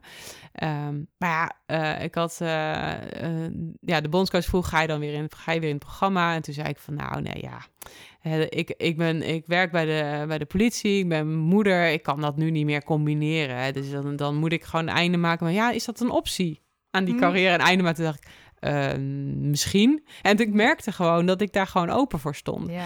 En eh, toen kwam de keus voor Marlijn om eh, ja, een partner te kiezen.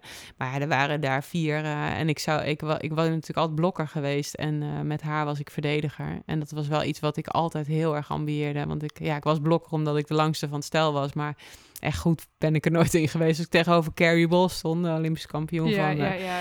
dan, eh, dan was ik echt drie keer niks. Moest ik echt timen in de hoop dat ik er een vingertje aan kreeg aan het net. Dus ik was blij om te verdedigen. En, eh, maar er waren zoveel talenten van, van tien jaar jonger... die in de rij stonden om natuurlijk met de beste blokker van Nederland te spelen. Snap ik. Dus ik had die illusie helemaal niet dat ze voor... eh, nou ja, om maar even respectloos zeggen... dat oude wijf met kinderen ging kiezen. Maar ik heb wel eh, toen heel snel aangegeven... joh, als ik terugkom, als ik ontslag neem... als ik dit ga doen... en natuurlijk ook thuis heel langdurig over gesproken... Ja. Maar nog steeds niet de illusie dat het echt zo ver zou komen... dan doe ik het alleen met de beste blokker van Nederland. En dat is Marlijn. Dus ik ga dus voor het niks minder haar kom ik terug. Nee, Ja. nee voor, de, voor minder was ik niet teruggegaan. Nee. En eh, ja, tot het moment dat zij dus zei van, nou je, je- ik wil graag met jou spelen, want eh, ja, ik, ik zoek ervaring, iemand die zichzelf redt. En ja, beachvolleybal is echt een ervaringssport. En, en eh, eh, daar worden ook echt de meeste medailles gewonnen worden met, met ervaring, zeg maar, met leeftijd. Eh, en het aantal jaar dat je speelt. Ja. Dus ja, ik snapte de keuze ook wel, maar toen dacht ik, shit, nu moet ik ontslag nemen. Hoe was dat dan? Want daar had je ook best wel eh, heel wat werken zitten om daar te komen natuurlijk. Klopt. En dat is ook een keuze dat als je maakt, ja, je komt niet 1, 2, 3 weer terug. De maatschappij verandert weer. Je moet dan weer een nieuw proces, hè, weer inwerken. Weer, er zou weer Ja. een... Dus het was ook wel gewoon een heel lastige beslissing. Maar ik viel steeds terug op volg je hart. En, en ik had gewoon nog steeds die passie om de beste sporter te worden van de wereld. En ik had ook het gevoel, ik had eer, toen ik moeder werd, dacht ik niet dat dat kon. Maar ik, ik voelde gewoon dat mijn lijf fitter was dan ooit. Ja. En dat ik dat eh, gewoon aan kon, ook hoewel ik 32 was eh, toen ik weer terugkeerde. Ehm, dacht ik van ja, ik kan, ik kan het gewoon nog. En dan, moet dan, het- eh, ligt er gewoon nog een carrière voor me in het verschiet. Ik ben nu 31, let's go. ja joh, je kunt gewoon weer die omslag maken. Hè, wie weet. Oh, Nee. oh, nee. Maar het was wel een lastige keuze hoor. Ook omdat Ja. je natuurlijk, eh, ja, met de kinderen moet je natuurlijk. ehm, ik heb een man in hetzelfde wereldje. Dus wij waren allebei veel op reis. Dus ja, je gaat eerst een soort managementteam eh oprichten thuis. Van hoe gaan we dat bedrijf regelen? ja, hoe gaan we het regelen? Ja. En natuurlijk zijn er altijd mensen die, ehm, en dat heeft ook wel pijn gedaan hoor, die, die twijfels hebben bij het feit dat je nou ja, kinderen hebt en weer die topsport ingaat. Ja. Ehm, maar ja, ik hoop gewoon ook voor mijn kinderen weer een inspiratie en een, een, een voorbeeld dat zij later ook gewoon echt hun hart volgen, ondanks dat het misschien niet altijd strookt met het normaal Mm. en wat het dan precies is. Maar er zijn gewoon, er is een hele groep mensen die een bepaalde gedachten voor ogen hebben hoe het leven ingevuld moet worden en welke volgorde je neemt en welke stappen je zet. En dat er dan geen weg meer terug is, ja, daar geloof ik gewoon niet in.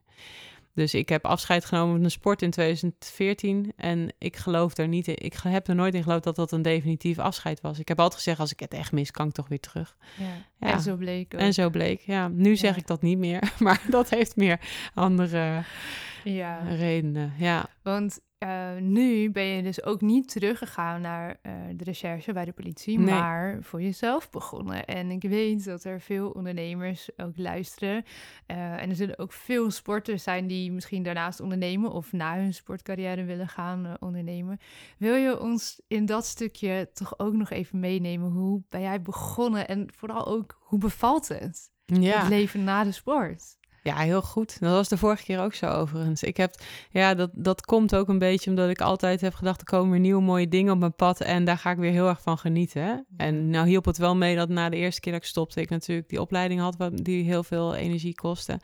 En nu na de tweede keer stoppen heb ik natuurlijk mijn kinderen gehad die gewoon weer heel veel aandacht wilden en ik ook ze wilde geven. Dus um, het bevalt goed. Het was niet zo'n zwart gat. Nee, ik heb dat nooit ervaren. Wel misschien in de zin van, ja, wie ben ik nu, wat ga ik doen? En ik, ik ben ook vrij ongeduldig daarin, dus ik wil altijd vrij snel weten welke richting ga ik op. Wat is het plan? Wat is de verwachting? Wat wordt het proces? Precies, wat is het proces en waar zet ik hem in vooral?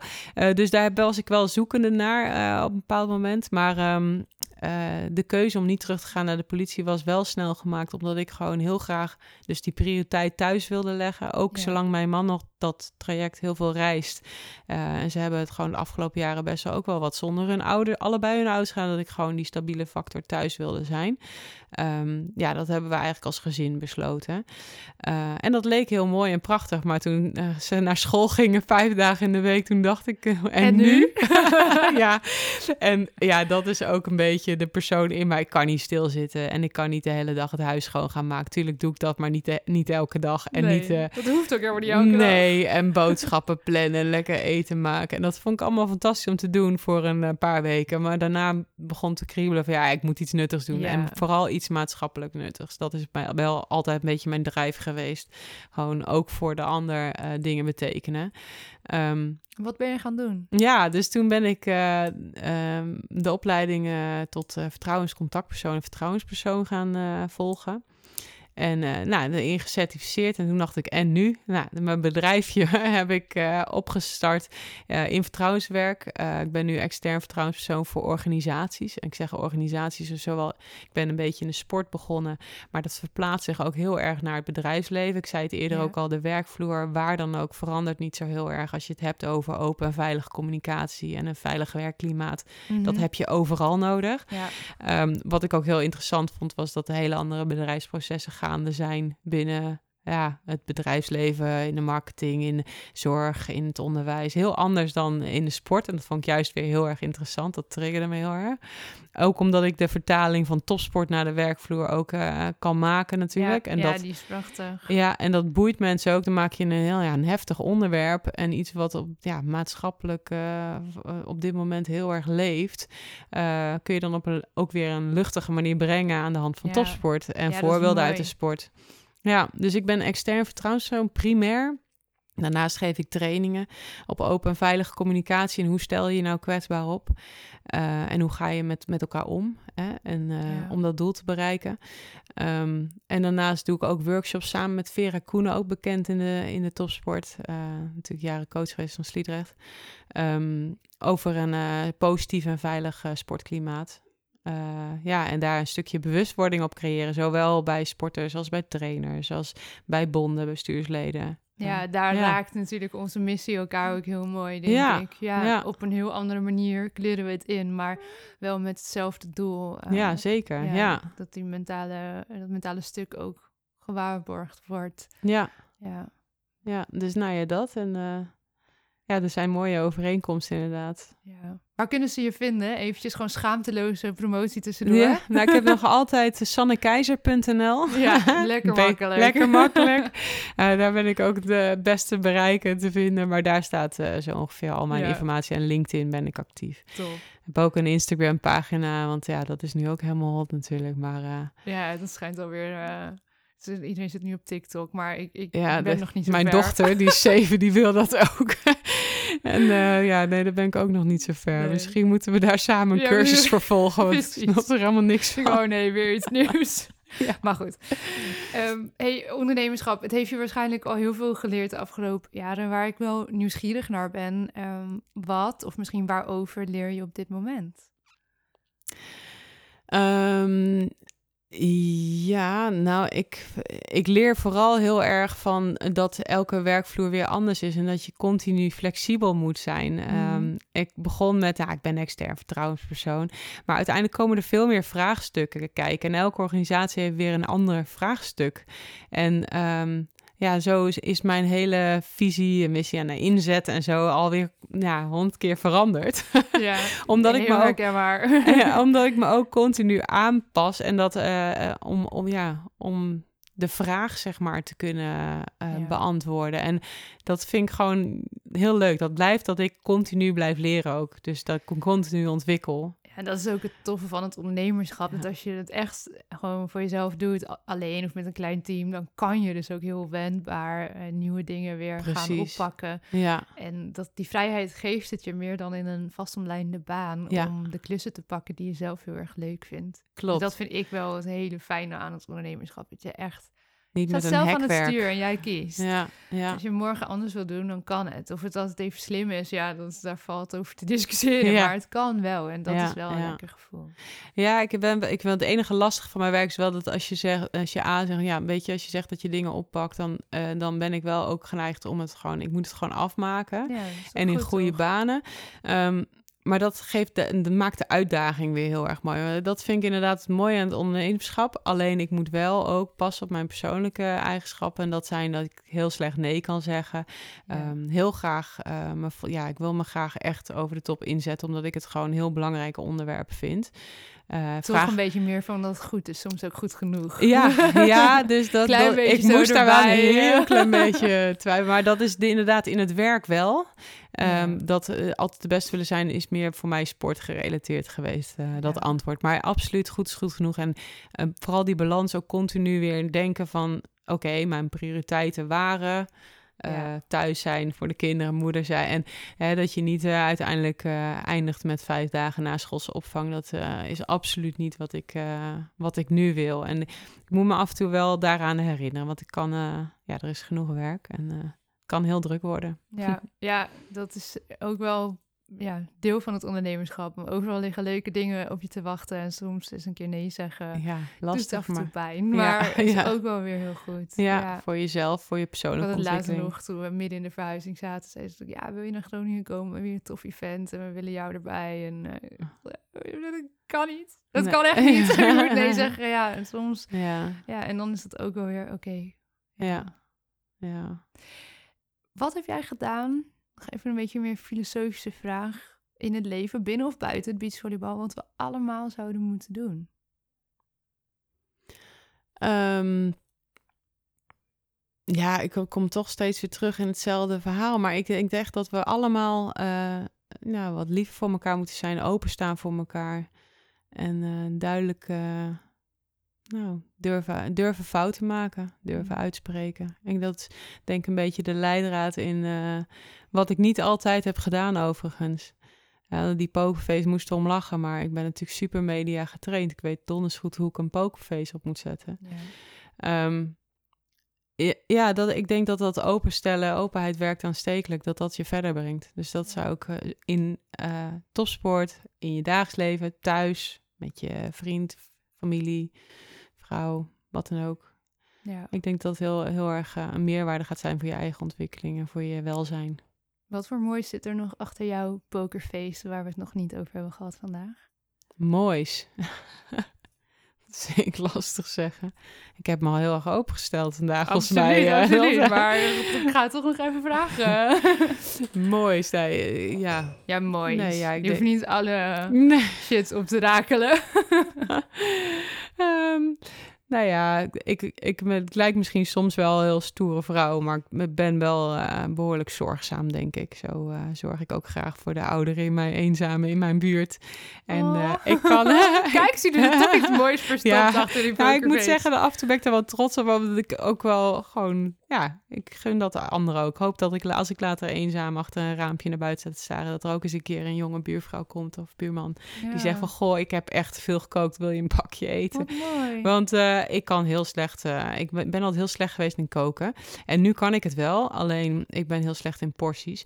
Dus als ik kook, kook ik echt voor, de, voor de gehele, de gehele buurt. Dus uh, ik ga rustig wat huisjes af met een portie. Wat mooi. Nou, ben ik toch blij dat we nog even dat uh, mochten horen. Deze zorgzame kant ja, jou. Ja, ja, zachte kant heb ik ook. ik heb um, nog twee vragen tot slot. En de eerste moesten wel een beetje om lachen voordat we de opname überhaupt starten. Maar ja, het is up to you wat voor antwoord je nu gaat geven. nu weer. Uh, Welk boek heb je gelezen dat we nou ja. allemaal zouden moeten ja, lezen? ja, de meeste, de meeste mensen die mij kennen, die weten dat ik niet lees. het is zo lekker nog een beetje inspiratie mee aan het einde van de aflevering. maar nee. Nou, als ik daar iets inspiratieachtig zou moeten vertellen, zou ik zeggen: ik lees wel eens, maar ik lees alleen uh, zaken die voor mij een toevoeging zijn aan mijn dagelijks leven of aan het moment. Ik zou niet snel een romannetje openslaan. Maar als ik dan een advies zou moeten geven, dan lees vooral de zaken die, uh, die je meer die iets toevoegen ja. aan dagelijks leven. En uh, ik, ik, lees nu, ben begonnen, en dus ik kan je er nog niet veel over vertellen, maar uh, Master Your Mindset. Michael uh, Ja, inderdaad. Puur omdat ik, uh, ik heb hem gekregen van mijn man. Dat is heel grappig, want dat was natuurlijk in die periode dat ik uh, zat van en nu. Ja, nou ja dan gaf hij mij dat boek wel op de goede plek. En toen nam ik hem nog kwalijk. Ik zeg dan, en dan, en dan denk je, laat ik mijn vrouw helpen. Wat ga ik doen? Ik geef er een boek. de enige hobby in heel Nederland die, die ik niet bezit.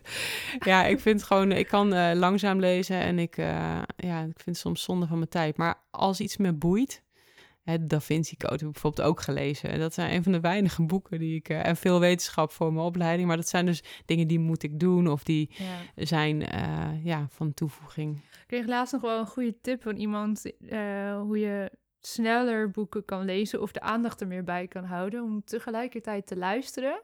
En dan het luisterboek, als dat er is, dat is natuurlijk van iets oh, van ja. boek, maar om dan sneller te zetten. Dus op anderhalf of nog sneller, afhankelijk van hoe snel het ingesproken is. Maar dan kun je trainen om sneller te lezen. lees je mee, maar eigenlijk luister je dus vooral. Je gaat er op die manier echt veel sneller doorheen.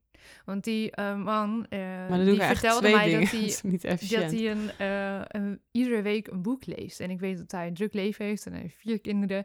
ik zei, hoe in godsnaam lees jij elke week een boek? Toen zei hij, nou ja, ik lees hem dus niet per se, maar ik luister en ik lees mee. En blijkbaar ga je dan dus veel sneller lezen, omdat je het in je oor, ik weet niet precies hoe dat breintechnisch werkt, maar dat is veel sneller verwerkt. En je houdt je aandacht er veel meer bij, omdat je dus ja, getriggerd wordt om die focus te behouden. Dus nou, doe ermee wat je wilt. Oh ja, dank je wel. Ja. Mocht je toch nog eens een boek meer willen Nou ja, de e-, eerste error die ik krijg is, dan ben ik dus en aan het lezen en aan het luisteren. vind ik echt super zonde. Ik kan beter en luisteren en koken of zo. En dat je dingen combineert. ja. hè? Dus, maar ik snap, uh, ja, luisterboeken heb ik ook nog nooit geprobeerd. ja, ik nou, ik heb het dus wel uitgeprobeerd en het werkte wel. Ik ging er echt sneller doorheen. Oh. En ook gefocuster. Maar goed, dat okay. even terzijde. um, tot slot. Her, uh, Watch Your Story in onze community, die is er voor sporters die al dan niet tijdelijk moeten stoppen met hun sport. Uh, door een blessure, uh, niet meer geselecteerd worden. Financiën die soms gewoon ontbreken of geen steun vanuit uh, familie, wat voor reden dan ook. Ehm, met alles wat je ons vandaag hebt verteld en wat jij hebt meegemaakt in jouw carrière. Als je deze sporters, jong en oud, één advies zou mogen geven, welk advies zou je deze sporters dan mee willen geven? Ja, spreek je uit. Elk, uh, elk lastig moment. Ga erover in gesprek met wie, uh, nou, diegene die jou uh, energie geeft. Om het maar even zo te zeggen. Dus iemand die dichtbij staat. En uh, ga het vooral niet wegstoppen. Dat is, denk ik, het allerbelangrijkste. Desnoods neemt contact op met uh, Lot of met mij. Ga, ga in gesprek. Ja. ja. Maar zorg dat jouw ervaring ook weer uh, gedeeld wordt. En, uh, en weet dat er mensen daarop zitten te wachten. Dat is denk ik heel belangrijk. Je doet ertoe en ga in gesprek. Ja. Dankjewel, heel mooi. Hm. Dan wil ik jou ja, echt onwijs bedanken voor alles wat je hebt gedeeld vandaag. Ik vond het een heel inspirerend en mooi gesprek. En ik hoop dat we hiermee ja, heel veel andere mensen weer een stuk inspiratie, een stukje steun, misschien een stuk troost kunnen bieden. En door het verhaal wat jij Ja, hebt hoop gedeeld. ik ook. Nou, dank, ja, bedankt dat ik hier mocht zijn. En dat is wederzijds. Dankjewel voor het luisteren naar deze aflevering van de Watch Your Story podcast. Ben je op zoek naar een luisterend oor omdat je in een lastige fase zit binnen of na jouw sportieve leven? Word dan vandaag nog lid van ons platform. Dit kan heel eenvoudig via watchyourstory.nl. Wil je liever persoonlijk contact over jouw situatie? Mail ons dan via team@watchyourstory.nl. Je mailt ons vertrouwelijk en krijgt altijd een antwoord. Verder vinden we het natuurlijk super leuk om te weten wie er luistert. Deel deze aflevering vooral binnen je netwerk en op social media. Wil je nooit meer een aflevering missen? Abonneer je dan op ons kanaal via jouw favoriete podcast-app. Nogmaals bedankt voor het luisteren. Tot de volgende aflevering en onthoud, your story counts. It's fine, come on,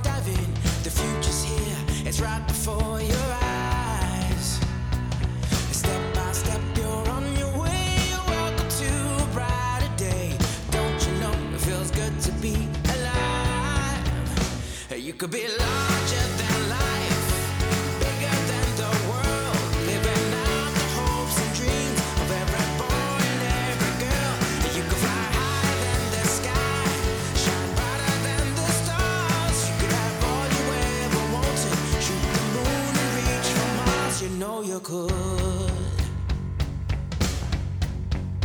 Yeah, times are changing everywhere. Do we dream and do we dare? It's up to you. The door is open wide. Feel the rhythm of today. Learn the part and join the play. The world is here. Let's take it for a ride. You could be larger than